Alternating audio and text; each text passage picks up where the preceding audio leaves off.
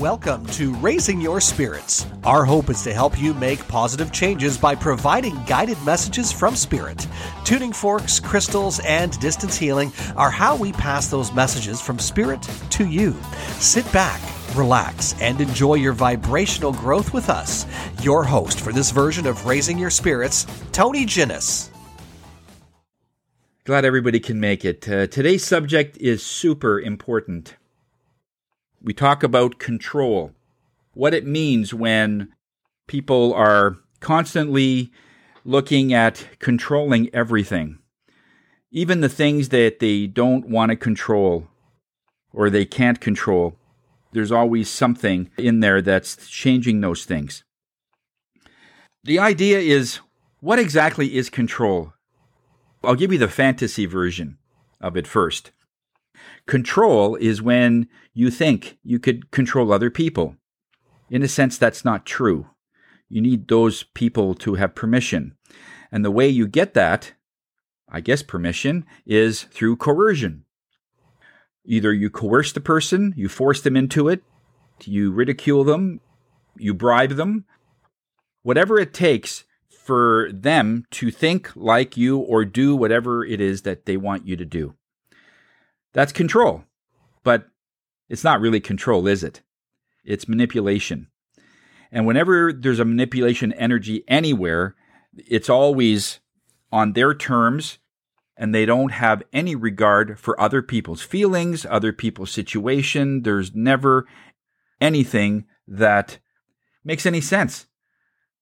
And eventually, the manipulation will eventually turn into fear you will actually fear this person. In the very beginning of a relationship, if you are going through one, or if there's anything going on at work, there's a work thing going on, and the person is always trying to control, it is always your final choice of how you're going to react. Because when you don't react at all, because there are people like that, that no matter what you do, there's no way you're going to move them. It's the control element that is so key. And this is another thing we want to sort of cover regarding self control. There's no such thing as self control. And yet, many healers, many people say, you know, uh, you know, you have no self control, you have no willpower. Uh, that usually comes up when, let's say, you're trying to lose weight. Oh, I have no willpower. If there's any cake in the house at all or ice cream, it's gone. I have no willpower. I have no self control to do that. Well, that isn't the issue.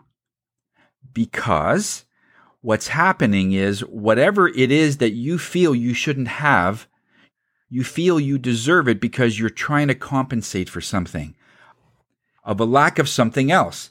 It has nothing to do with control. Control is just sort of the outcome at the end. Some of the affirmations I've heard regarding this have you ever heard of this? If you want to get anything done, you got to do it yourself. Have you heard that term? The more control you have over yourself, the less others will have control over you. If you really want control, drop the illusion of control. And whether a person is 40 years plus, you try to convince someone who's 40 years plus or at three, there's no way. But somewhere in the middle, you can. Somewhere in the middle, you've got uh, someone who's six or 10 years old and they want to belong to something, then control can be used to make you do whatever it is other people want you to do. When we start tying in what other people are thinking to what we should be thinking. And they're saying, you know, they're trying to convince you. And there's so many examples of this in society.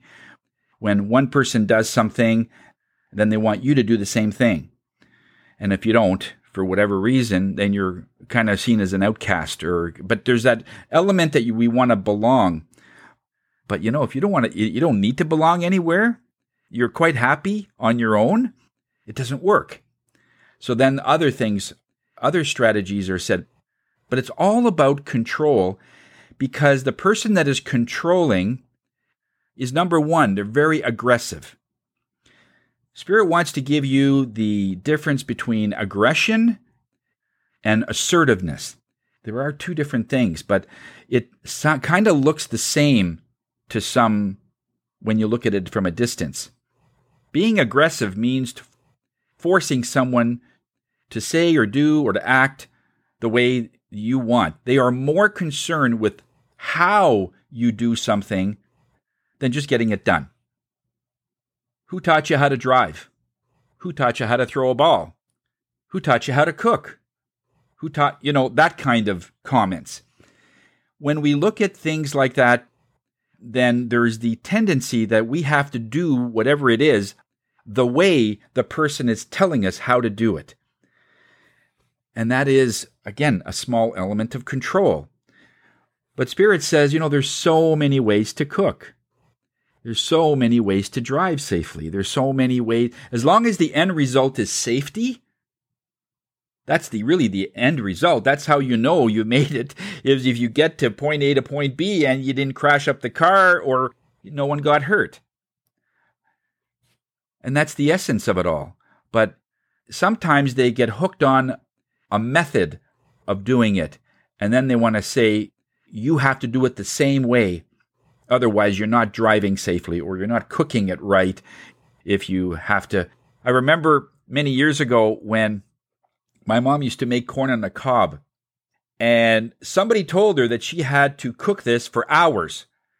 And so, for the first three or four or five years she was making corn on the cob, she'd put it on the stove at eight o'clock in the morning. So, by lunch, we would have corn on the cob. And somebody mentioned, you don't have to cook it that long.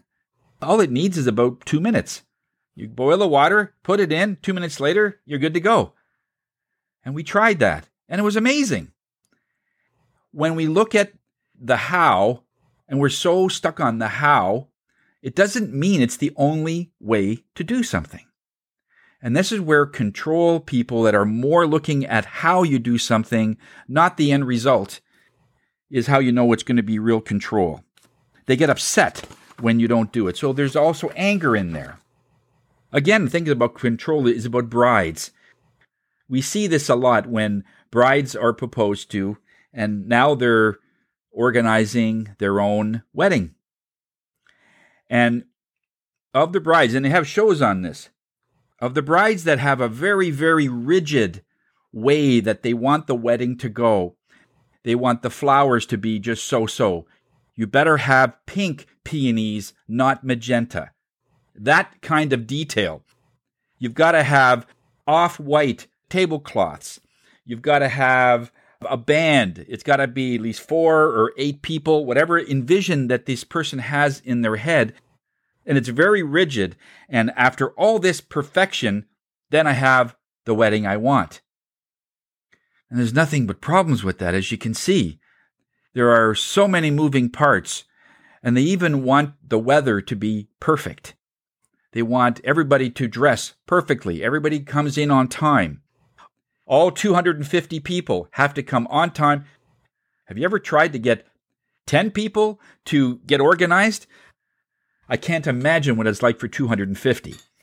And I've heard of cases where they just have a meltdown because nothing is going the way that they expected it to go. There's that control issue. They want to control it. And then I knew a couple that they talked about their wedding, and everything in this wedding went wrong. Absolutely everything.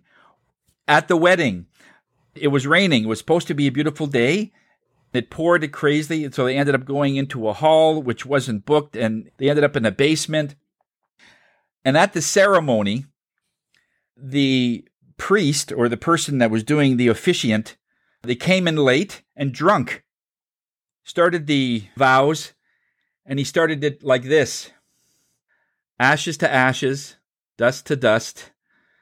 And he started talking, and the way that it was going, this is like a funeral. He got the the vows mixed up. In his head, he thought it was a funeral. And so they started laughing throughout the whole thing. Why are you talking about a funeral at our wedding? uh, the cake didn't arrive, and it was just one thing wrong after another.